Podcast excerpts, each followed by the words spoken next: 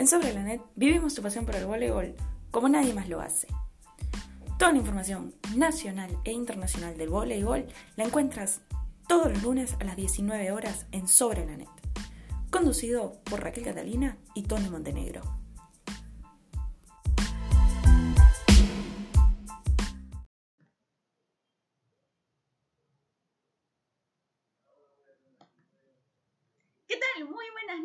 Todos. Bienvenidos al programa Sobre la Net. Buenas noches, Tony. Buenas noches, Raquel. Buenas noches a todas las personas que ya nos están siguiendo a través de la transmisión en Facebook de Sobre la Net. Bienvenidos a todos para el programa de voleibol especializado de los lunes. Así es, eh, el ma- en la matiné de los lunes, el programa de Ole Sí. Y hoy día, por fin, después de como creo que 40 episodios, coordinamos con el color de polo. Bien. Así es, vamos, todos, vamos por la coordinación. Un saludo para toda la gente que ya se está conectando. Recuérdense que están viendo el programa a través del Facebook Live de Sobre la Net. Nos pueden encontrar como Sobre la Net Voleibol y también nos pueden encontrar en eh, Facebook. Eh, perdón, en Spotify como sobre la net y ahí estamos subiendo mucho contenido, muchas cosas del programa, así que eh, síganos también por ahí. En Spotify somos Radio Volley, en arroba sobre la net en YouTube, arroba sobre la net en Twitter, arroba sobre la net en Facebook y un saludo a todas las personas que ya nos están viendo. Saludos a Stephanie que nos ve desde Milán. Siempre tenemos a alguien que nos ve de Italia. Sí, siempre, Siempre. tenemos a alguien que nos ve desde la combi, que nos ve desde Italia, que nos ve desde Es cierto, lugar hoy día tenemos noticias de Italia, por si acaso. Así es. Saludos a David Chirinos, a Luis Ricardo, a Jefferson, a Luis Ricardo, al otro Luis Ricardo. Saludos a Víctor Vías que nos está viendo a- desde Argentina, Así supongo. Hola. Y a Nano, que lo vamos a tener muy pronto en el programa, porque ya te comprometiste. Así es. Bueno, vamos a contarles de qué vamos a hablar hoy día, Tony. Y Los titulares. los titulares. Y es que Paco Orbaz se, que se confirmó ya que va a continuar como entrenador de la Nacionales. Se queda hasta el 2020. Eh, Paco dio un comunicado a través de la Federación Peruana de Voleibol y vamos a estar evaluando qué jugadoras pueden ser las convocadas para este año y lo que se viene para Paco Arbaz. Vamos a estar hablando de lo mejor de la fecha de la LNCB este fin de semana. La Liga Intermedia también, que ya está a solo dos fechas de saber quiénes van a ser los dos que representen a Lima en la final. Así es. Y por último, el virus ya llegó al voleibol. Se canceló la fecha en Italia. Pues sí, ¿no? Tremendo, ¿eh? Tremendo. Saludos a todos los que nos ven desde Italia, que sabemos que por lo menos son tres. Sí, de repente son más. ¿eh? No, de, hecho que son De más, hecho pero son más. saludos a los que nos saludan. Así.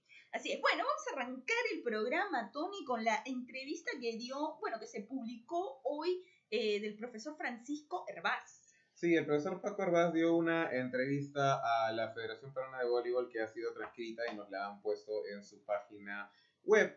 Lo más importante de esta entrevista es, uno, que está con la nueva pelota a mi casa, así que la Federación ya la compró. Al fin. Good job. Y dos, que eh, se confirmó que se queda para todo el año 2020 y nos dijo cuál va a ser sus tres proyectos principales para este año. El primero, centros de alto rendimiento en dos localidades de provincia, Tarapoto y Arequipa. El segundo, eh, jugadoras de la Liga Nacional.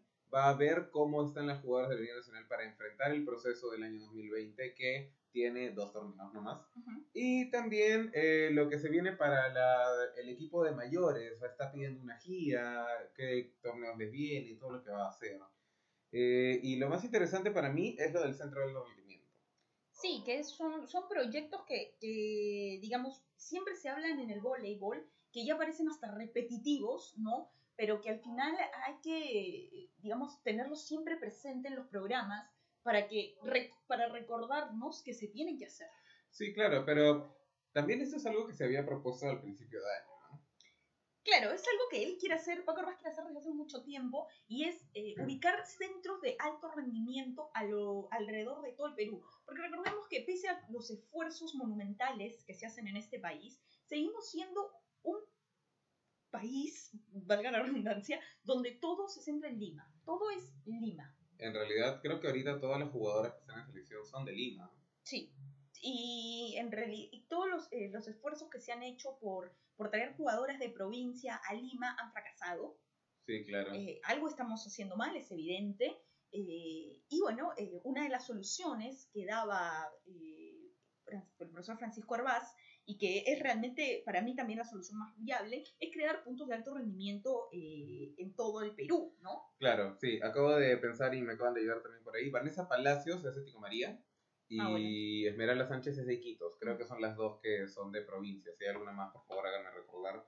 Y esto es algo que nosotros ya habíamos hablado antes. Es más, hemos tenido toda una conversación con Maxwell Bartra, que es un entrenador de Tarapoto. Nos había contado acerca de su idea de tener polos de desarrollo en varias localidades del país. Y uno de los polos de desarrollo que está proponiendo en este momento la federación es justamente del que nos habló Maxwell Bartra hace unos meses en una eh, entrevista. Él ya tenía un programa allá que se llama el CEDEBOR, el Centro Deportivo de Voleibol Regional. Este CEDEBOR lo que, se, lo que hacía era buscar niñas en varios lugares de la región para poder tenerlas entrenando ahí y eventualmente que llegaran a la Federación Peruana de Voleibol. Este proyecto ahora va a ser con la ayuda de la Federación Peruana de Voleibol, no solo en Tarapoto, también en Arequipa. De Arequipa no tenemos mucha información, pero de Tarapoto sabemos que la región ya le destinó un espacio de 4.000 metros cuadrados para la construcción de un centro de alto rendimiento. O sea, todavía no está construido, ¿no? Ahora, este proyecto de Tarapoto viene desde que yo tengo eh, memoria, creo, desde el 2014 más o menos. Ujú. O sea, ya han pasado eh, seis años y todavía ni siquiera hay eh, esperanza de que se concrete. O sea, sí ha ido construyendo con el tiempo, pero queremos que, eh, entender algo, ¿no? Eh, esto todavía va a, a demorar. O sea, no es que mañana vamos a tener el centro de alto rendimiento. No, como se está trabajando allá el CDBOR con Maxwell, se va a aprovechar eso para poder captar a la mayor cantidad de niños, no solo de Tarapoto, sino de toda la región. Porque como lo mencionó el profesor también, una jugadora de Amazonas, como Gina López, por ejemplo, traerla acá a Lima es más dramático que tenerla en Tarapoto. Sí. Que vaya a entrenar, que entrene ahí en nivel de selección y luego, cuando sea necesario hacer una convocatoria, que se junten todas para atacar, eh, para atacar el problema de tener que convocar a unas jugadoras. No lo que se hizo el año pasado de convocar un montón de jugadoras de Lima para que estuvieran en una selección o no ver lo que hay en provincias. Sí, porque eso al final termina, eh, digamos, el hecho de traer jugadoras a Lima eh, a muy temprana edad a vivir, eh, trae problemas. Trae ya, problemas. Hemos, ya hemos tocado fondo con respecto a eso, ¿no? Eh, no vamos a recordar lo, lo sucedido, pero ya sabemos que eh, puede terminar eh, en extremo mal y no es algo recomendable para hacer con las niñas del vóley. Se pierden además muchos talentos por este programa, porque además eh, no, no tienes el universo de jugadoras que deberías tener, lo reduces de un universo de jugadoras de 60, lo reduces desde los 12 años a 20 chicas. Y eso está mal, porque tú no sabes de esas 20, de repente no te llega ni una. Eh, que es lo que le está pasando en este momento a Claro. Natalia Málaga en juveniles, no Exacto. le queda ni una, o le queda una o dos. Y una de las cosas que mencionó el Paco, el Paco, el profesor Paco Herbaz, El Paco. el Paco, en Cataluña. Una de las cosas que mencionó Paco Herbaz era que tampoco se puede sacar a una niña de su lecho familiar y escolar con la excusa de que esté en selección. Puede estar en selección y puede tener acceso a su familia y puede tener acceso a su escuela. No hay que sacarlas, no hay que tenerlas acá. No es necesario. Lo que se necesita es descentralizar el voleibol y al fin está el proyecto para hacerlo. ¿Qué es lo que falta en el proyecto de Tarapoto? Bueno, falta una reunión entre el gobierno regional, Paco Herbaz, que se ha comprometido a ir, y algún dirigente de la federación que esperemos que Paco Herbaz hable. Así es. Eh, bueno, entre otras las cosas que Paco Herbaz también eh, mencionó un poco es eh, el tema de, de, de lo- las competencias que va a tener este año. Sí, mencionó cuáles son las dos competencias que va a tener con selección este año, que son la Copa Panamericana y la Copa Panamericana Sub-23. Ahora, estos torneos mayormente nunca generan tanta expectativa, pero en nuestro calendario la verdad es que es muy eh, reducido este año, entonces nos aferramos a lo poco que tenemos. Sí, claro. Vamos a un ratito de para para responder algunas cosas. Luis Ricardo nos hace recordar, aquí no es de Huánuco, sí, ella es otra jugadora que viene de Aquí no, provincia. bueno. Aquí no es de Huánuco. Gina López de Amazonas nos dice Martín Torres también. Y ya, eso.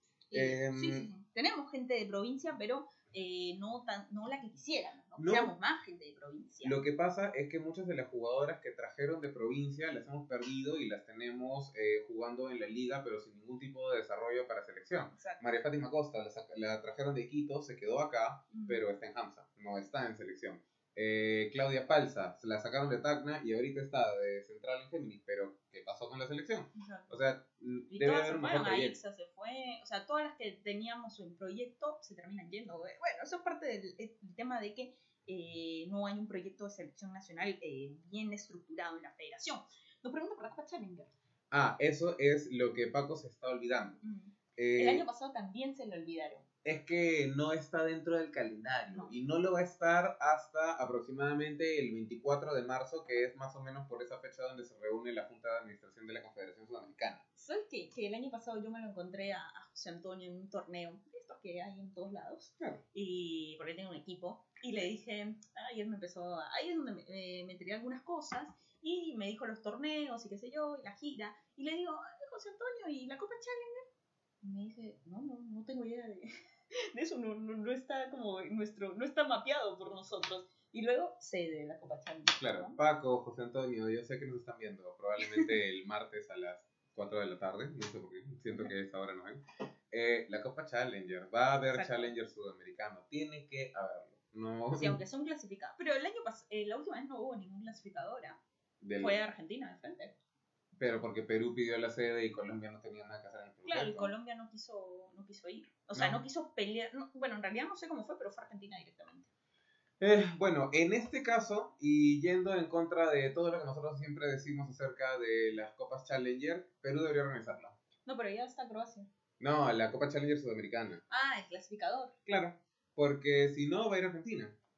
Sí. ¿Nos O sea- molesta que vaya Argentina? No nos molesta que vaya Argentina, pero no me molesta que Perú tenga al menos una oportunidad. Claro, debería. eh, o sea, como bien lo dijo Paco en una entrevista que le hicimos acá, sí, yo le, le preguntamos si no se lograba el objetivo, ¿no? ¿Qué jugadoras eran las que iban a salir? ¿Cuánto se iba a renovar el equipo? Y yo creo que sería un buen torneo donde al final si clasificamos o no clasificamos tampoco es tan grave, ¿no? Para ver eh, cómo va la selección. Eh, tenemos que hacer una buena Copa Panamericana, sin duda alguna, para tener la posibilidad de estar en los Juegos Panamericanos de Santiago. Eso es algo que también hay que mencionar bastante. ¿ah? En el, en el comunicado, la entrevista que dio Paco Arbaz a la Federación Peruana de Voleibol, está diciendo que la Copa Panamericana es importante porque se planea que sea el clasificatorio a Santiago 2023.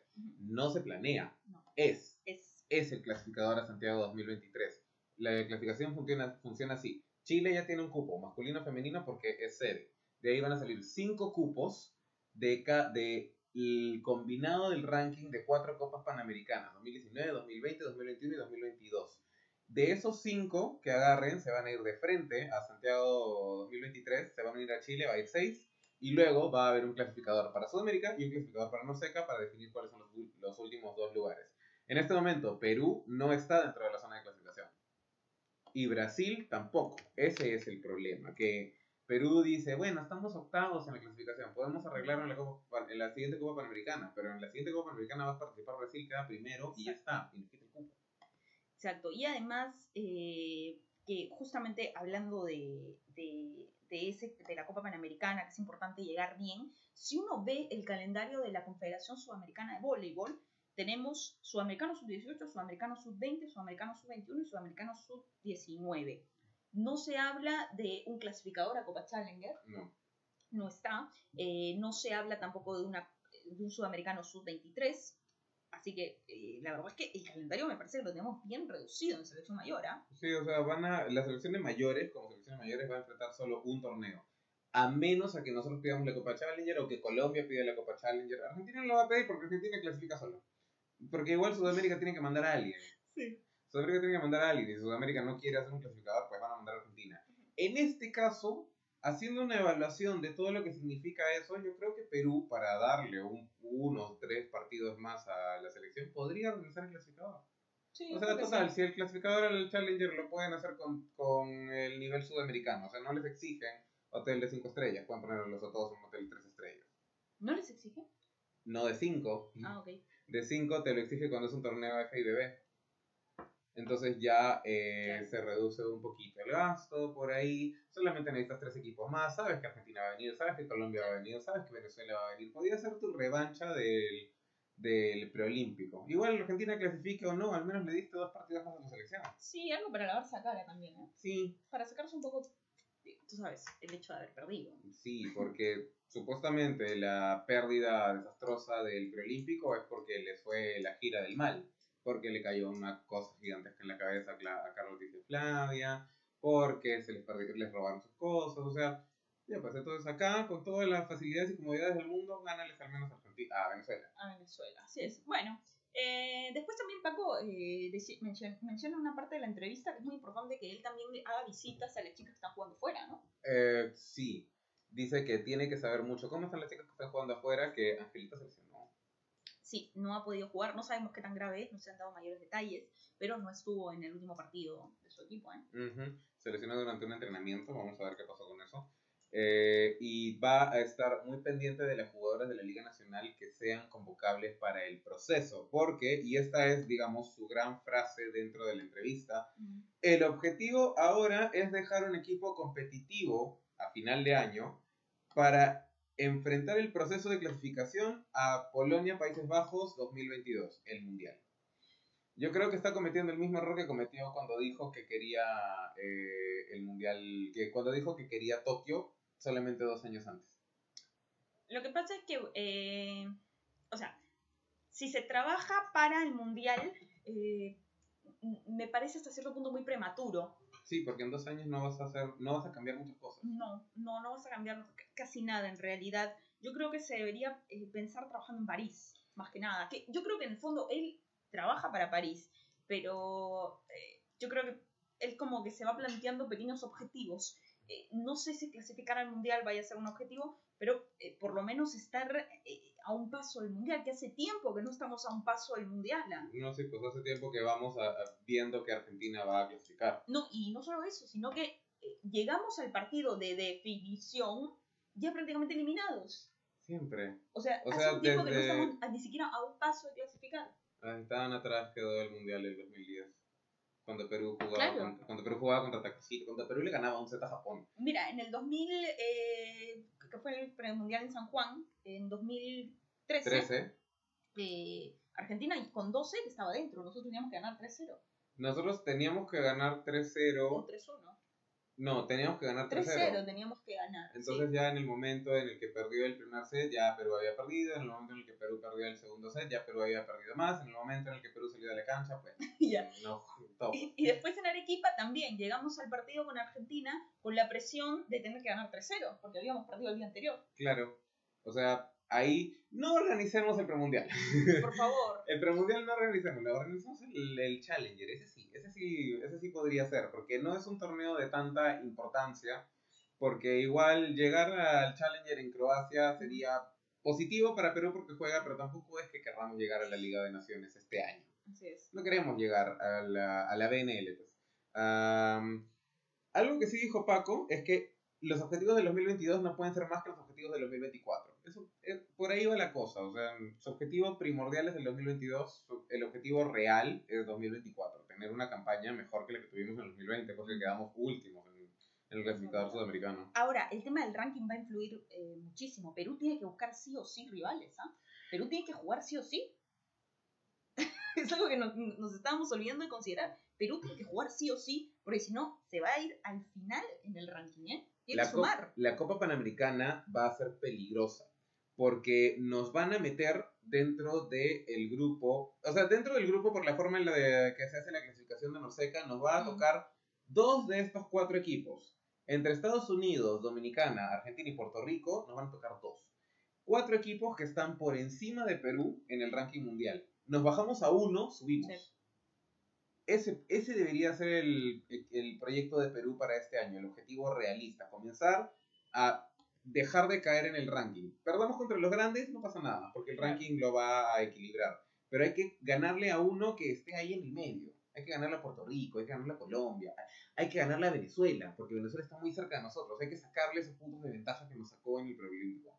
Así es, bueno, acá un saludo para Nano que nos pone a hacer el Challenger, pero está presupuestado eso. Es cierto, eso la federación lo tendría que presupuestar y, eh, digamos, de lo que va a recibir del IPD, que todavía no sabemos cuándo va a salir ese dinero, ¿eh? Es que la federación no ha presentado. No ha presentado pres- el balance, ¿no? pues. Es que no, no lo presentan hasta después de la asamblea y la asamblea va a ser en abril. Por eso es que siempre el, el dinero demora tanto en llegar. Y el tema de las giras, porque Paco también mencionó que es importante hacer giras preparatorias ya que vamos a tener el calendario muy vacío. Claro, y Paco propuso una gira por Europa. Ese también es otra cosa que hay que presupuestar. No Pero- sé si la Federación Peruana de Voleibol ya haya presupuestado algo. Pero mira, Perú de repente tiene la plata para hacerlo. ¿Qué equipos va a querer jugar con Perú? ¿Ah? Tienes que... Tienes que manejarlo bastante bien, ¿ah?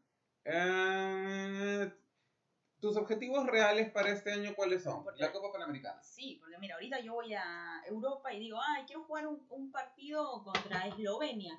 Y Eslovenia dice, caramba, te voy a recibir, te voy a dar todo, pero es cuarto en Sudamérica. Sí, razón. O sea, es como los equipos también van a buscar contra quién jugar, ¿no? Eh, a ver, ya. ¿Cuáles son nuestros grandes partidos en este año? La Copa Panamericana en la que nos vamos a enfrentar a tres equipos caribeños, probablemente México, Colombia, Argentina y vamos a perder contra Estados Unidos. Eh, ahora le ganamos. No, No, no, eso no pasa. Eso no pasa en la vida real. No, pero podríamos enfrentarnos contra Cuba. Cuba está igual de mal. Saludos a Gretel Moreno. o sea, necesitamos prepararnos para esos partidos. Podríamos buscar, eh, y esto no se burlen, podríamos buscar preparación contra Trinidad y Tobago, podríamos buscar preparación contra México y no fallarles esta vez. Podríamos buscar preparación contra Cuba. República Dominicana siempre nos dice que sí. O sea, Es cierto. o sea, hay lugares que son un poco más fáciles de conseguir partidos del nivel que nos ayuda que irnos a Europa, porque en Europa un equipo que nos vaya a recibir no, o sea, digamos, va a ser una Europa 10, 11. Claro, una, una Europa que si bien es cierto está por un nivel por encima de, de nosotros, de repente por ahí no es tanto lo que necesitamos, ¿no? Ahora también Paco debe tener conexiones en Europa. Sí, eh, definitivamente de repente por hacerle un, un favor o por darle una mano, eh, terminan aceptando jugar con nosotros. Claro, pero digamos, Asia no, pues coronavirus. sí, En todos lados. ¿eh? En todos Más lados. adelante vamos a comentar de eso. sí, sí, pero en Europa podrías, mira, podrías irte a jugar a Portugal, podrías irte a jugar a España, podrías irte a jugar, Alemania no, Alemania no mata. Eh, podrías irte a jugar a Eslovaquia, o sea, países que en Europa igual tienen alto nivel, son equipos europeos, trabajan bien. Pero no es lo mismo que enfrentarte contra un equipo que directamente te va a ayudar a tu clasificación. Bueno, ahorita justamente estamos viendo el ranking de la de, de la Confederación Sudamericana, que ahorita Perú tercero, ¿eh? por Perú encima de tercero. Colombia. Solo por un punto por encima de, eh, de Colombia. Así es. Qué raro. Es muy raro, ¿no? Pero mira, la última vez que lo actualizaron fue eh, el día 20. Lo acaban de actualizar. 2020, 2, febrero 25. Es que allá ya es 25.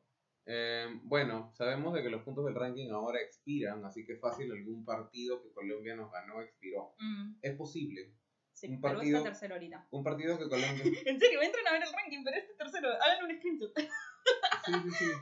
No sabemos cómo mostrárselo. Pero ahora, pero mira la diferencia que nos ha sacado Argentina. O sea, Argentina tiene 143 puntos y Perú tiene 77 En el ranking continental. en el ranking continental. Ah, pero en el ranking mundial, ¿cuánto estamos? A ver, bueno, no, bueno, entreten a la gente mientras yo lo busco. ya bueno. Eh, la Copa Panamericana es el evento más importante que vamos a tener ahí y necesitamos ganar los puntos para clasificar a Santiago 2023. Solamente van a clasificar cinco equipos a través de la Copa Panamericana y en este momento están en la zona de clasificación República Dominicana, Puerto Rico, Canadá, Argentina y Colombia. Si esto es así. Argentina y Colombia podrían pasar directamente y nosotros nos peleamos con Brasil. Oh, Sí. no, ahí perdemos. Ahí perdemos. Brasil se meten dentro de la Copa Panamericana, entonces Perú haría el clasificador sudamericano contra Chile y Colombia. Nos gana Chile. Por favor, no todos son el equipo infantil. No, no todos son el equipo Un infantil. saludo para el equipo infantil. Un saludo Bueno, para el para equipo el- infantil, Para el nuevo menor. para el nuevo equipo menor y también para Gina Torreal. Así es. Bueno, eh, acá justamente ya tengo el ranking. Ah, no, acá tengo nuestra transmisión. acá tengo el ranking. Y Argentina está, eh, sí, con la misma cantidad de puntos. Tony está exactamente, por acá lo tenía, se me volvió a Acá perder. está en el puesto 17 con 174 puntos y Perú está en el puesto 28 con 125 Colombia en este ranking está con 168 puntos. en el ranking mundial. O sea, la gran diferencia entre Perú y Colombia esta temporada ha sido que Perú ha tenido muchos partidos mundiales más que Perú. Mm. Y no sé de qué serían. Perdón, Perú ten- tenía más partidos que Colombia. No, Colombia ha tenido más partidos mundiales. que Claro, porque Perú. si se redujeron a la hora de ponerlo en ¿Pero qué el... partidos? Mira, Lima 2019 fue un punto alto de Colombia. Sí, Y, ya. esos, pu- y esos partidos valen puntos. Ah, ok. Porque te enfrentaste a... ¿A quién le ganó la semifinal? Ya me olvidé. Ah, Brasil. Le ganó a Brasil la Claro, semifinal. Colombia ya. le ganó a Brasil. Ahí está el gran, la gran subida de ranking de Colombia, porque se bajó a un equipo que en teoría le tenía que ganar. Eh, de ahí, la final contra Dominicana, Dominicana también es un equipo top 10, entonces la cantidad de puntos que se jugaban era más importante. Me encanta el nuevo ranking, oye. Sí, porque te, te hace, la cabeza te hace un lío, ¿no? Sí, o sea, Sí. eh, te inspira a ser Mr. Chip acerca de las cosas. Saludos a Mr. Chip. Si, algu- si alguien le hace llegar nuestros saludos, por favor. yeah. Bueno, eh, es básicamente eso. Tony, si Paco Orbaz tuviera que presentar una lista de convocadas de acuerdo a la liga, Que también dijo que lo iba a hacer. que lo iba a hacer, eh, ¿cuál piensas que podría ser una novedad? De, de en salidas o, en- o llegadas también, ¿no? Eh, yo creo que todas las que estuvieron el año pasado se mantendrían, no creo que sacaría a nadie. Por ahí todo el mundo, por todo el mundo, todo, todo el mundo está preguntando por Andrea Urrutia. Yo creo que Andrea Urrutia, Pero si no está jugando ni en la San Martín. pero es que no saben por qué no está jugando. O sea, Por ahí está lesionada o algo. pero la gente dice que ya no está lesionada, además. Bueno, la gente siempre dice que no está lesionada. Pero no puedes estar lesionada seis años, pues, Andrea. Eh, Martín Torres, con Z, está justo diciendo lo que yo estaba pensando. Deberían convocar a Chabelita. Sí, yo también creo que Chabelita se está ganando su convocatoria a pulso. ¿ah? Ajá, y no solo eso, algo muy importante, Paco, Chabela es su 23. Chabelita es su 23, nació en el 99, todavía puede ser usada para esa categoría y tenemos Copa Panamericana sub-23 que clasifica a nada, pero igual hay que jugarla. Y, eh, Y por primera vez no la vamos a organizar. Sí, al fin. oye. Al fin dejamos de organizar la Copa Panamericana Sub-23. Por Dios, tiene una maldición esa copa. Nunca habíamos, nunca ganamos nada y lo organizamos todo el tiempo. Sí, pero bueno, mientras es que teníamos el contrato con Norseco que teníamos que organizar al menos una Copa Panamericana al año. En todo caso, hagamos la Copa Panamericana sub-23 masculina para la próxima. Tra- Claro. traigamos novedad. Es el público masculino también necesita tener copas panamericanas acá. Bueno, saludo a Miguel Ángel Sá, un gran amigo que nos está viendo. Saludo a Eduardo Páez, un gran amigo que nos está viendo. Y saludos a Cintia Herrera, nuestra gran amiga que también nos está viendo. amiga Cintia Herrera, así es. Bueno, eh, yo también estoy de acuerdo con la convocatoria Chabelita, eh, en caso se dé, ¿no? Porque no es que le esté poniendo la, la gente a, a Paco Arbaz, pero sí, me gustaría mucho verla. Eh, Sandra Bustos no me está gustando mucho esta temporada. No, esta temporada no está, tan, pondría- no está tan fuerte como las anteriores temporadas. Mm. ¿Sabes? También estaba pensando que en intermedia hay cosas interesantes. ¿Jugadoras convocables en intermedia? Jugadoras que deberíamos recuperar. Y voy a hablar de Rosita Valiente específicamente. Necesitamos recuperar a Rosita Valiente. Yo pensé que ibas a hablar de Yuyo. No, Yulisa Zamudio eh, todavía puede jugar mucho y me sorprende, eh, digamos, Bueno, no creo que tanto tampoco, Toño. no, pero se está jugando. Está jugando. Está jugando. a mí me sorprende la capacidad que tienen ella y Jessica Tejada de todavía seguir jugando voleibol y todavía ganar partidos. ¿no? Porque Sí, claro, están rompiendo ahí. Están rompiéndola porque Latino está primero. Pero Rosita Valiente es una jugadora que deberíamos recuperar. Hay que ponerte en forma. Rosa, ponte en forma, pues. ¿Qué pues, Rosa? Ponte en forma. Todo el, todos los que van a la liga intermedia Vamos, ven, sí. la, ven el pelotazo que le tira a Sí, todas. hagamos tendencia en Twitter. Rosita ponte en forma. recuperemos a Rosita. Recuperemos a Rosita. Recuperemos a Rosita. Así es. Bueno, acá Humberto Villalobos. Eh, me Villalobos. pone- sí, que me encanta decirle, o sea, me Villalobos. encanta eso. Eh, deberían convocar a dice.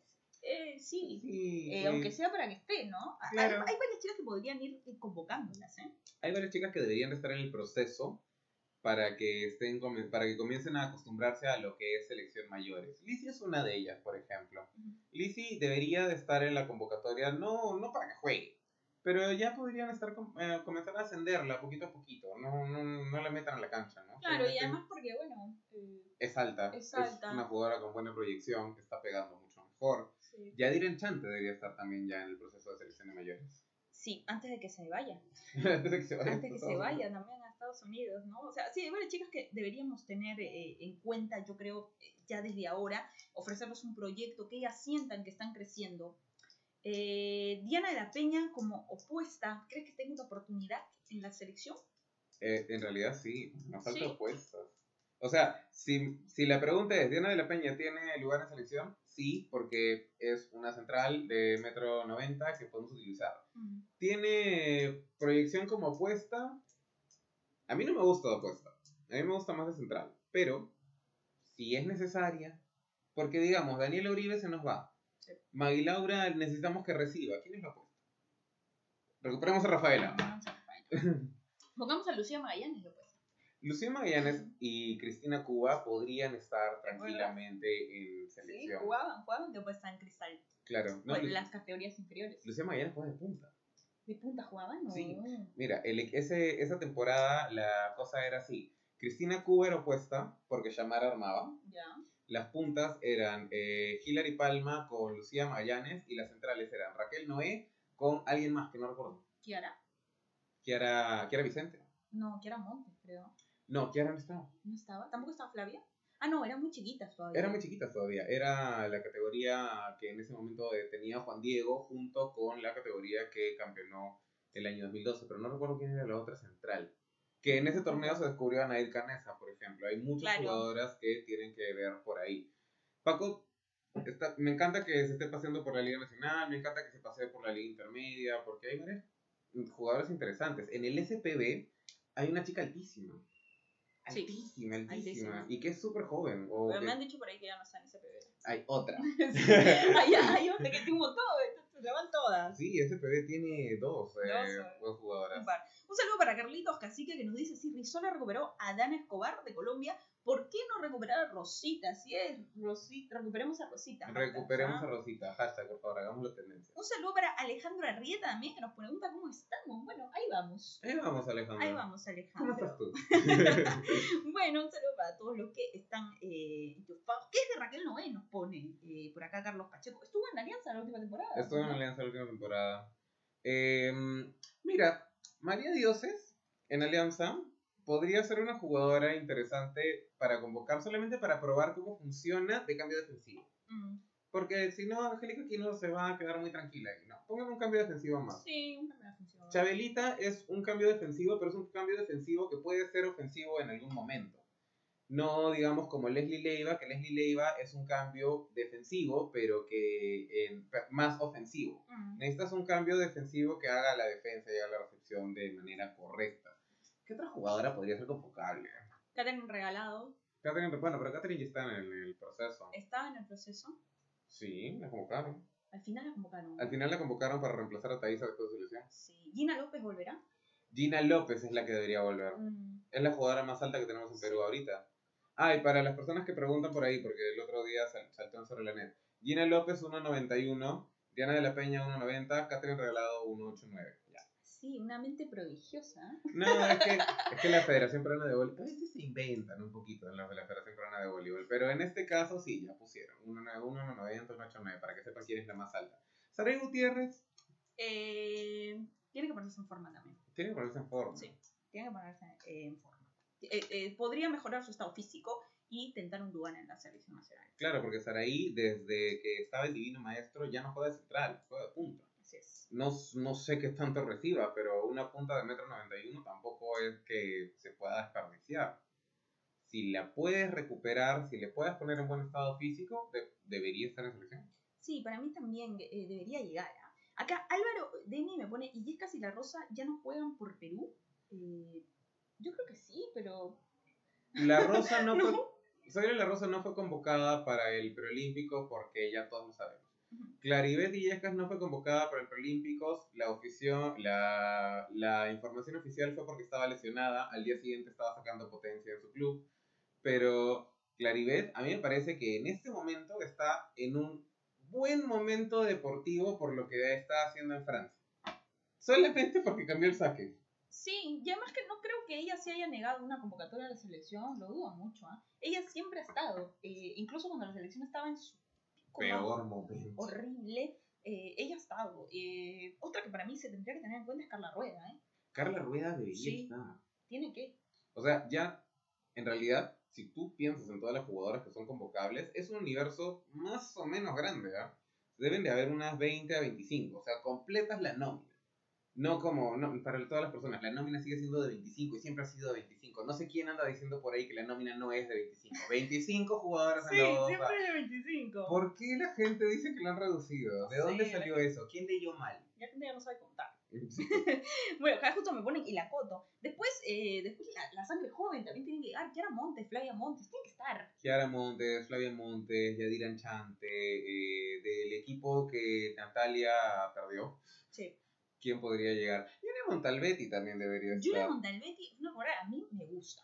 Claro, todo esto es para preselección. ¿no? Claro, no, no piensan que pensamos que tienen que estar todas en la cancha en el mismo momento y No. eh, 25 jugadores en el campo, ¿no? Claro, pero tiene que haber Vamos a una preselección amplia. Sí. ¿Saben por qué? Porque desde el 2013, como vimos en el capítulo anterior, en el capítulo anterior de Sobre la Net, desde el, En el capítulo pasado. desde, y, y sí, desde el 2013 no cambiamos nuestra línea de recepción. Exacto. Necesitamos comenzar a cambiarla y eso no es un proceso que se, diga- que se haga de, un, de la noche a la mañana. Cuando nosotros decimos que hay que retirar a una jugadora, no es que, uh, chao, ven una más. No, Mm, tienen que estar juntas hasta que una pueda tomar el, el puesto de la otra. Así es. Yo creo que podemos aprovechar que este año es un año, tú sabes, eh, un año- Mantequilla. Exacto. Vamos a aprovechar que este es un año mantequilla.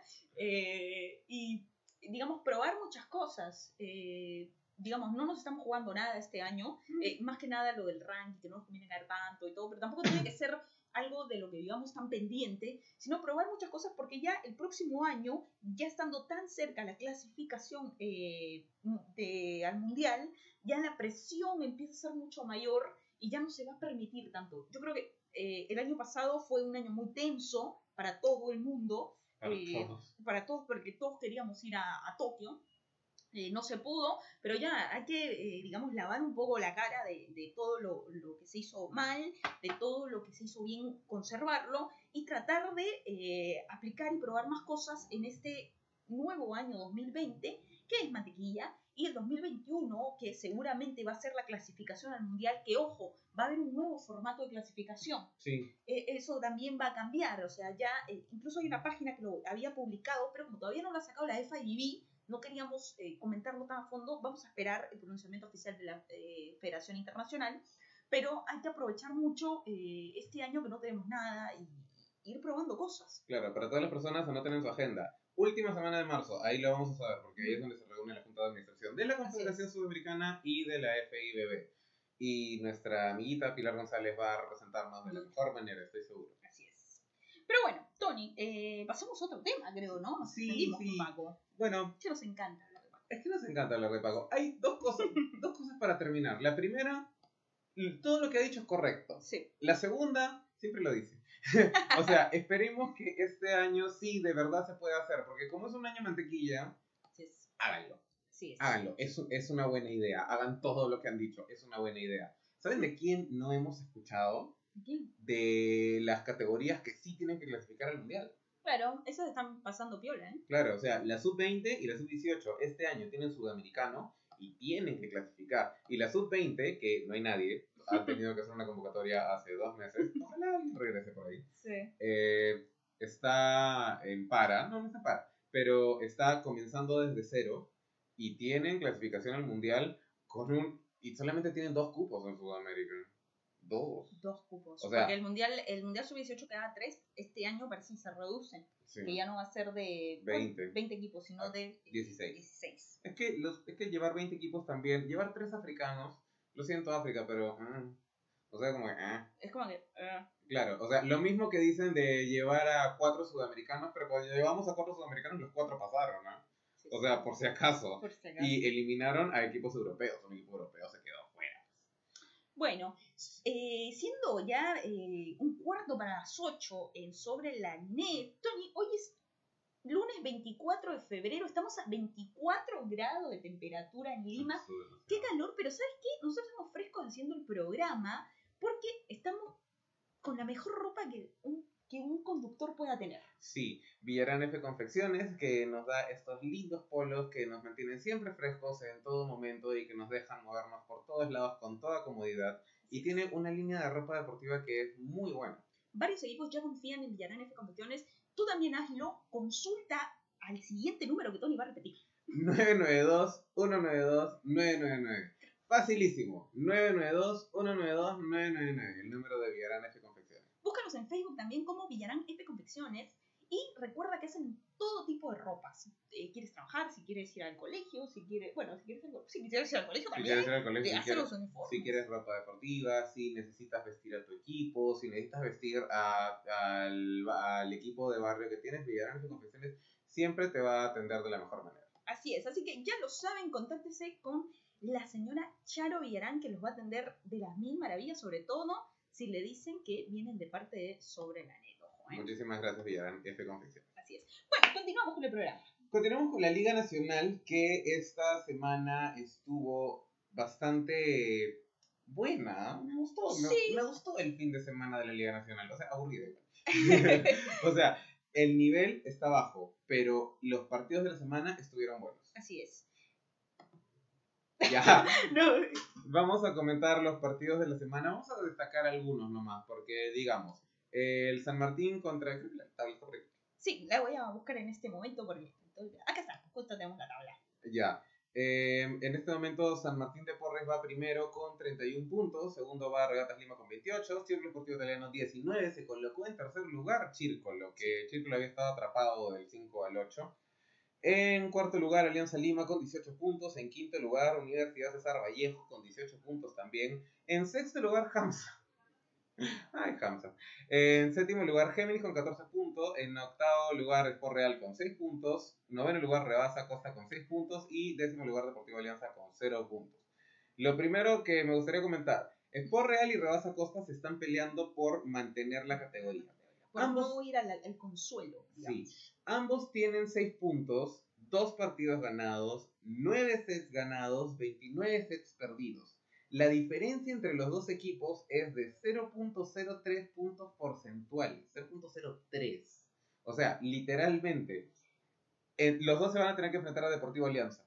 El que le haga más, el que pierda menos puntos contra Deportivo Alianza va a pasar adelante antes del enfrentamiento entre los dos equipos que probablemente va a definir quién se queda o quién no.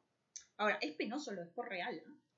A mí me da mucha pena lo que está pasando. Sí, porque perder, no, ha, no ha ganado un set desde que jugó contra Rebasa.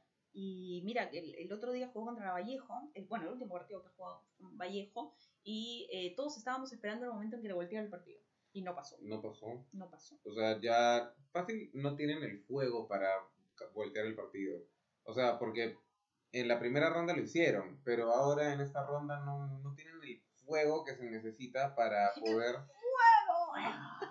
Pero es que les falta, ¿por qué? Sí. Porque no tienen, no tienen el encendedor, no tienen el, y el encendedor es la plata. unos fósforos al Sport por favor. Páguenle, páguenle. Pásenle unos fósforos. Páguenle Sport real para que enciendan la llama que se necesita para ganar partidos. Pero eso es lo que va a pasar. Entre los entre y Rosa Costa se van a definir quién es el que se va hacia abajo. Depor ya no tiene salvación. Así es. O sea, no- no, de- sí que, está, co- que está como capitana. eh, Paula Salinas, Sí, sí. sí, bien por ella. Felicitaciones a Paula Salinas que terminó siendo la capitana de Deportivo Alianza. Lamentablemente Depor todavía no ha ganado ni un set. Todavía no, no, ya está divino, ganó un set. Divino ganó un set en el intermedia, pero vamos a comenzar en la Después lo comentamos. sí. Bueno, después eh, Géminis con un resultadazo ante Hamza. ¿ah? 3-2 3-2. le ganó Géminis a Hamza. Voy a decir los marcadores. 25-16 el primero para las de Comas. Y de ahí fue 27-25 también para las de Comas. O sea, iban ganando 2-0. eh, Hamza resucitó así, no sé, Gagó hizo un... Las chicas se pusieron a pensar en el comunicado de Facebook que iba a soltar Gagó y Ah, dijeron, no, no, algo tenemos que hacer. Y ganaron 25-15 y 25-19, pero no alcanzó. Géminis le terminó ganando el quinto set por 15 a 8. Ese quinto set fue desastroso. Pero sí, desastroso para Hamza. Iban 11-1. Iban 11-1. Eventualmente eh, Hamza comenzó a avanzar en el marcador y llegaron hasta 8. Pero el partido acaba. Y esto es lo que me molesta mucho acerca de la liga. Un partido de 5 sets que puede ser considerado un partidazo por lo que se habían matado las dominicanas contra las cubanas. Termina en un saque fuera. Porque sacaron fuera. No, el, todo el partido estaba basado en errores, al menos el, el último punto lo hubiese hecho Chabelita, pues le mandaban a Chabelita y lo metía. Pero no, saque fuera. Aquí es. Alejandro Reta nos dice, volvió Yomara y ahora de por su gran la espuma. En realidad, Espuma. En realidad, Yomara es una adición a Depor que es importante. Porque te puedes jugar de punta, te puedes jugar de central, es una jugadora que le mete garra. Y yo sé que los partidos no se ganan con garra, pero para un equipo que está en el suelo. Aunque sea un cero, vas a tener que ganar con garra. Oye, sí, porque si no, o sea, o sea, yo siento de que Depor ya está mentalizado a jugar la baja, pero igual, todavía faltan nueve partidos, hay que jugar. Vamos a ver qué pasa eh, con, bueno, con este tema de... por- creo que después de mucho tiempo está mucho más interesante quién va a quedar eh, noveno. Sí, Estamos así pendientes de, quién queda noveno, quién queda ¿quién noveno. quedará noveno? ¿Quién ¿Quién quedará quedará noveno? De la misma manera que estamos pendientes de lo que pasó, en, de lo que va a pasar en la intermedia, pero Sí. vamos a terminar de hablar de la nacional antes de hablar de la intermedia. es, Regatas Lima eh, empezó muy mal contra Alianza, pero terminó ganando, ¿eh? Para mí que el partido de la fecha, de, Sí. del fin de semana, Sí, me gustó mucho. Gretel rotando de central. ¿Dónde estamos, por Dios? Estamos en un mundo en el que Horacio Bastid mira el universo y dice, tengo una idea, es descabellada, como yo, pero va a funcionar. Y lo voy a hacer contra el rey de las ideas descabelladas, a París. Aparicio. Le ganó en su propio juego a París. Buen partido de estrategas, ¿eh? Sí, Aparicio en, en Alianza la, la piensa, la sí, es como, no sé, es como un relojito. sí, pero siento que no supo cómo reaccionar ante Gretel de central. Lo que sucedió es que el primer set, Alianza lo gana, no fácil, pero lo gana porque había muchas rotaciones en las que Regatas no tenía nada que hacer. Por ejemplo, hay una rotación en la que está Gretel, Angélica Quino y Paola García arriba. Es difícil salir Sí. de esa rotación. ¿Cómo sales de esa rotación? Porque no tienes el zaguero de Carlos Ortiz que está fuera por la libero. Tania Acosta depende mucho del primer toque para poder hacer el zaguero por centro en la pipe. Paola García no es una jugadora que te haga muchísimos puntos y eso es ponerlo de manera delicada. no lo que entonces, ¿qué haces? En el segundo set le dijo a Gretel, te vas al centro. Y le salió. Sí, le salió, le ligó, ¿eh? Le ligó. Eso sí no se lo esperaba el tío Carlos Yo no me lo esperaba. No, No, yo creo que nadie se lo esperaba. porque es, un- es una locura. Es una locura que funciona. No, no es el primer entrenador que le funciona. Mambo Par, Mambo Par ganó la medalla olímpica de plata así. Rosa García era central. Mm. Rosa García era armadora al centro. Jugaba con dos opuestas, dos puntas, Gaby y Rosa. Japón también jugaba así. Miyashita jugaba de central, armaba el centro. Mm. Gretel Moreno no rotaba de central, esa era la diferencia. Rotaba como armadora, pero a la hora en la que ella y Carla Ortiz estaban arriba, Carla Ortiz se convertía en una segunda opuesta y eh, Gretel Moreno jugaba al centro. ¿Qué- ¿Eso qué quería decir? Tenía dos opuestas, Ortiz y, y Acosta, tenía dos puntas. Yesenia, que qué bien juega Yesenia. Sí, sí, increíble, ¿no? Sí. Se mantiene en un, un estado físico envi- envidiable. Sí, envidiable. Angélica Quino de punta y Paola García que se convierte en la otra central. Que por favor, Paola, practica tus cojas. Así es. y como practica la lección. No, no me, no me sé la tabla del 2. Bueno, practica. No sea, yo, yo, yo creo que esta podría ser una buena temporada para Regatas Lima porque Paola García está en la cancha. Recordemos que el Paola García es bicampeona de la Liga Tiene Nacional. suerte. Tiene suerte. Es un amuleto la suerte, Paula García. Todo el mundo la subestima, pero ella siempre está en el equipo campeón, ¿eh? No, Cuidado. recuerden que le bloqueó a Yonkaira Peña el punto clave de la final del 2012-13. No, fue Ángela Leiva. Ángela Leiva. Claro, el zaguero. Bueno, vamos a pasar al día siguiente, el domingo. Deportivo Géminis y Rebasa Costa fueron los aguafiestas de la tarde. Porque lo comenzaron todo. Bien Me- largo, retrasaron todo, ¿eh? Qué dio- pesados, qué pesados. Mira, me dio un poco de pena que Rebasa no pudiera cerrar el partido 3 a 0, solamente porque eso hubiese significado sacarle dos puntos de ventaja a Sport Real. O sea, en este momento estarían en la zona de clasificación, no tendrían que pensarla tanto. Pero que ya le esté ganando dos sets a Géminis significa que ya están cómodas con cómo están en la cancha. Sí, sí, es un equipo que, que se ha ido eh, encontrando, ¿eh? Sí. Empezó muy mal. Y otro loco, de la mejor manera, fue Heinz Garro. Mm. Pero Heinz tiene en este momento algo que ningún equipo en la Liga Nacional ha tenido hasta ahora. Tiene Cuatro cuatro, cuatro extranjeras. Yo pensé que ibas a decir otra cosa. No, no, sí, tiene cuatro extranjeras. Y en este caso decidió optar por usar dos centrales. Bruna Silva y Milagros Hernández. ¿A quién, a quién tenía en la banca? A la punta a Tainá y a Izar. Eh, para el siguiente partido, que es un partido que quizás no necesites tanto jugar con las centrales porque es un partido que te obliga más a la defensa, Sí. puedes jugar con Tainá, puedes jugar con Aizar. lo que puede hacer Rebasa en esta temporada es bien divertido, porque tiene un montón de rotaciones diferentes. Ahora, el gran problema de Rebasa es que sigue siendo la recepción, ¿eh? Géminis marcó como nueve puntos de saque. Sí, pero a este punto ya eh, Rebasa lo que tiene que hacer es intentar superar a Sport Real nada más. Sí, bueno, yo eh, la verdad es que mm, eh, vamos a ver qué pasa. Eh, Sport Real tiene lo que le falta a Rebasa. Deberían fusionarse, ¿no? Por ahí salen campeones. Imagínate. Ahora que Sport Real está en problemas, debería comprarlo alguien, ¿no?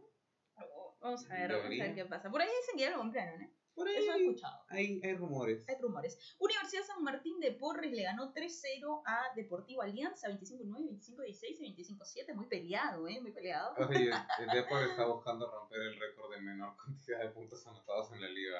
Bueno, acá eh, Luis Ricardo pone, eh, perdón que te corte, pero hay que hacer esta explicación. ¿Por qué tiene cuatro extranjeras y solo puede tener tres? No, tú puedes tener todas las extranjeras que quieras. Tú puedes tener dos extranjeros si quieres. Tú- sí, tú puedes tener 12 extranjeras si quieres. El Claro, problema es que en la cancha solo puede haber dos. claro. O sea, en la cancha, pisando cancha, y ya, y ya como Rizola ha hecho, pisando la cancha solamente Sí. puedes tener dos. Eh, puedes tener en la nómina todas las que entren en tu O2, asegurándote obviamente de que vas a tener al menos cua- cuatro jugadoras más de libero que puedan ser peruanas, que puedan ser peruanas, que sean peruanas en la cancha. No, que puedan ser peruanas, porque Paula Salinas es peruana esta temporada. Así es. Bueno, si tú ves la, cómo actualiza la FEOCHE sus resultados, en un solo párrafo ponen tres veces que es chilena. Es que, es que Se aseguran de que es chilena, ¿eh? Pero están orgullosos de ella, pues. Obvio. Para Paula. Y nos lo recuerdan en todo momento que es chilena. A, nos- a mí sí me gusta que Paula Salinas esté acá. Obvio. No me gusta la forma en la que se hizo el, su transfer y todo lo No, demás. no nos gusta de. no, mentira, no tengo nada contra él. No nos gusta cómo lo hizo Olivos. Exacto. No nos gusta, señor Olivos, ¿eh? Pero que Paula Salinas esté acá, pues. Sí, bien, genial por ella. Claro. Eh, para la siguiente temporada sí se debería evaluar mucho el hecho de que haya tres extranjeras en cancha. Ya todo el mundo lo Lo dice, el público lo dice, los entrenadores lo dicen, Brasil lo dice Así también, es. porque Brasil la próxima temporada va a permitir tres extranjeras en cancha para todas las personas que dicen que tres extranjeras en cancha no vale la pena. Así es, el pueblo ha hablado y la voz del pueblo es. No sé. La voz del Dios, Tony. Eres cero con las frases, tú. Eres cero con las frases. Te voy a, voy pasar un libro, de verdad. De verdad, soy 20. cero con las frases. 25, 23, 26, 24, 25, 18 le ganó Chirco a los Sport Real y con eso cerramos la liga. Sí. Sin comentarios, porque ya los Sport Real, Sport Real es mantequilla esta temporada, de verdad. Sí, oye, qué pena. O sea, porque, sí. porque si tú evalúas el equipo, está Lisángela, Mafro López Torres, Diana de la Peña, Milagros Moy, Patricia Aranda, Kiara Montes, Catherine Velasco, que es muy buena líbero. Tiene un equipazo, Sí. tiene un equipazo. Deberían de estar más arriba. Los problemas de Sport Real no son deportivos, son, Extra deportivos. son financieros. Sí, bueno, eh, financieros. Pasamos a hablar de la liga intermedia, que nos encanta hablar de la liga intermedia. ¿Por qué, Tony? ¿Cómo quedaron los resultados? Bueno, esta semana jugaron la, los equipos que habían estado abajo en la tabla. Universitario de Deportes le ganó por 3 a 0 a Mariscal Cáceres 25-10, 25-17, 25-15. Y SPB le ganó 3 a 1 a Divino 25-15, 25-22, 23-25 para Divino y 25-20. Así es. El primer set que gana Divino y un set de oro para Divino porque lo puso en el puesto 7. Divino, Divino se, Se está salvando, ¿eh? se está salvando, ¿ah? se está salvando en este momento de irse a la baja, o sea, jugar la baja contra el campeón de la Quiracato, eh, porque se va el último, y en este momento eh, Mariscal Cáceres es el último puesto. Latino Misa sigue primero con 14 puntos, Molivoleol tiene 13 puntos, Tupac tiene 12, Universitario tiene 9, Golazo 6, SPB 6, Divino Maestro 0 y Mariscal Cáceres 0. Faltan dos fechas, dos fechas que se van a jugar en los próximos cuatro fines de semana, porque se juega dos, dos partidos cada uno. Y la siguiente fecha, la fecha del domingo, es probablemente la que defina quién se va a jugar contra Depor y el que pierde entre Sport Real y Rebasa. Se juega el Tupac Latino, uno de los partidos más esperados de la Liga Intermedia. Así es. Eh, también, Este es el partido que puede que va a definir todo prácticamente. Claro, porque si gana Tupac por 3 a 0 o por 3 a 1, Latino Misa va a quedar segundo, Tupac quedaría primero y tendrían que esperar lo que pase con Molivoleibol. Molivoleibol le faltan dos partidos que son en teoría fáciles. Le falta SPB, que está abajo en la tabla, y le falta Mariscal Cáceres, que está más abajo en la tabla. Eh, Tupac le falta Latino, que es el partido difícil que podría definir todo, y SPB, que es un partido que también es manejable por lo que SPB ha estado haciendo. Mientras que a eh, Latino le falta Tupac y le falta Universitario, dos partidos difíciles, porque Universitario está difícil. Sí, es, es un equipo incómodo, ¿no? Sí, Sí, es un equipo incómodo. O sea, yo no, digamos, lamento a a todas las personas que son fanáticos de la U, pero yo no pensé que iba a ser tan buena temporada. Pero está haciendo una muy buena temporada. Es más, todavía tiene opción de quedar segundo. Tendrían que darse resultados muy locos. Universitario se enfrenta contra Golazo en la siguiente fecha y al final contra Latino. Tendría que ganar sus dos partidos y esperar que eh, Tupac le haya ganado a Latino, que gan- que pierda sus otros dos partidos, que no creo que pase. Mm. Pero igual, están peleando ahí. Sí, están peleando, se viene, el- la liga intermedia está mucho más interesante que la liga también, ¿eh? Sí, también. Eh, por ahí también. ¿eh? La liga intermedia de provincia también comenzó. Sí, El problema es que no terminó por las lluvias. por las lluvias. Sí, se tuvo que paralizar los partidos por lluvias y se va a tener que jugar el partido de nuevo porque las reglas del internacional dicen que si el partido está parado por más de cuatro horas, tienes que comenzarlo de nuevo. Eh, Es complicado, pero bueno, Pero tienen- bueno, tienen parte que jugar también. Tienen que jugar. El virus llegó al voleibol, gente, y cuando pasamos a hablar ya de temas un poco más eh, Internacional. internacionales y que afectan a toda la población mundial, a la que le gusta el voleibol, a la que no le gusta el voleibol. Italia está, están histéricos en Italia, ¿eh? Sí, bueno, yo leí en la mañana que Italia se ha convertido en el tercer país más infectado de coronavirus. Sí, ya se han detectado eh, más de 800 casos, se había Sí. leído, eh, y ya hay un buen número de, de gente que ha perecido víctima de, de ese virus que, eh, como todos saben, viene del Asia, pues, ¿no? Viene exactamente de China. China. Eh, después haremos teorías con Tony de dónde exactamente, cómo Sí. lo traen los chinos. Vamos a hacer un podcast específico acerca de cómo China tiene mucha responsabilidad en Yo creo que es un plan de Lamping, un plan malévolo de Lamping. Para que para ir ella sola a Tokio. Pues. no es que ya eh, no hay.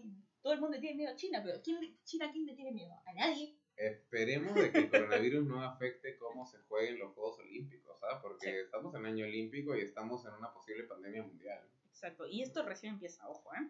Bueno, eh, se suspendió todo en Italia. Para los que siguen a Yamila Nisetich en el Instagram, eh, ella ha estado manteniéndonos al tanto de todo lo que pasaba. Fue la primera en decir: se canceló todo, gente, se canceló todo. Muchísimas gracias a todas las jugadoras que cuentan todo con video, audios, screenshots y etiquetas. Así es. Gracias a todos ustedes.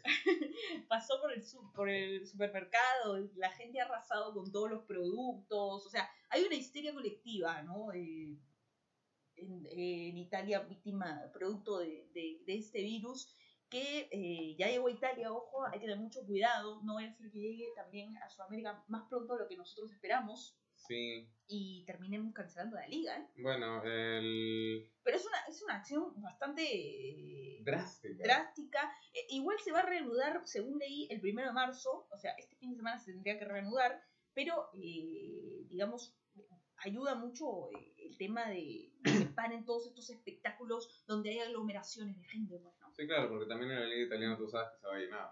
Sí. O sea, tú sabes que se va a llenar. Entonces eh, es bueno que se proteja al pueblo, al público en general. Y eso es básicamente lo que nos dejan las noticias internacionales de esta, de esta semana. Así es. Bueno, acá Eduardo nos pone, ya hay varios casos en Japón y sospechas de que el gobierno japonés no está tomando medidas adecuadas. ¿Sabes que yo leí que había un crucero eh, súper de lujo que eh, no sé si iba de China a Japón, pero está en Japón y tienen a toda la gente en cuarentena. A toda la gente de, la- de ese crucero en cuarentena, porque se han encontrado muchos casos de coronavirus en ese eh, barco, ¿no? Eh, bueno, gente, finalmente para terminar, eh, un amigo, Víctor Ríos, que le mando un saludo inmenso que está viendo el programa y que está todo el día conectado con el programa, nos dice que ya cambió la clasificación al Challenger Cup, que es justamente lo que estábamos eh, conversando, ya no existen más los clasificatorios, va por, se va por ranking. En ese Ah. caso, el que va es Es Argentina. Argentina. Totalmente confirmado. No va Perú, no va Colombia, va Argentina, el Challenger Cup que se va a disputar en Croacia. Sí, o sea, bueno ya, ahora que ya no tenemos posibilidad de hacer eso, tenemos que buscar qué jugar, porque si no vamos a estar eh, atrapados en el puesto 29 del ranking durante bastante tiempo. Necesitamos hacer lo que hizo Colombia, comenzar a ganarle a todos los equipos que están acá en la zona. La Copa Panamericana tenemos que darle con todo, porque vamos a tener ahí ocho partidos, y esos ocho partidos podrían hacernos subir en el ranking un poquito. Sí, es básicamente lo que estamos necesitando. ¿no? Sí, Am, si ya no tenemos Challenger Cup y lo único que vamos a jugar en el año es Copas Panamericanas, Paco Arbaz entrena con Molten todo el año. Es más, que se juegue la liga con Molten uno a uno. Ya cambiemos una vez la pelota. Sí, o sea, si vamos a jugar todo el año con Molten, podríamos jugar con Molten. Sí, yo creo que ya deberíamos estar jugando con Molten. ¿no? Sí, solamente Sí. porque, o sea, si es lo que nos toca este año, pues ya, pues hay que acostumbrarnos. Son dos pelotas diferentes, todos lo dicen. Maraciú lo odiaba la Molten. Eh, Luis Omar también odiaba Sí, la bueno, Molten. yo soy testigo del odio de Maracelo a la Molten. ¿eh? Misha Hancock odia, odia la Molten, Sí. pero igual tienes que jugar con ella. Entonces, si tus únicos partidos van a ser con eso, jueguen con Molten. Y que las categorías inferiores que tienen que jugar sudamericanos jueguen con mi casa, con la nueva. con la nueva. Bueno, gente, nos vamos. Recuerden que pueden seguirnos en todas nuestras redes sociales como Sobre la Net. Eh, este capítulo va a estar en Spotify mañana. Búsquennos en Spotify también. Pueden encontrar eh, el programa y escucharlo mientras hacen los quehaceres de la vida. Claro, eh, encuéntrenos en YouTube como arroba sobre la net. Ahí siempre publicamos todas las cosas que tenemos. Y pues vamos a poner la entrevista con Maxwell Bartra, que Ah, sí. hace unos meses nos habló justamente de lo que Paco Herbaz mencionó hoy día en la entrevista con la Federación Peruana de Voleibol acerca de los polos de desarrollo, especialmente en la ciudad de Trapo. Así es. Bueno, gente, nos vamos. Con nosotros será hasta el día jueves. En la semana les vamos a decir de qué tema hablaremos el jueves. ¿Jueves de qué tema? Jueves off topic. Exacto, no lo dicen porque yo lo digo muy mal. bueno, gente, nos vamos. Muchas gracias a todos los que se conectaron a la transmisión y con nosotros será hasta el jueves. Chao.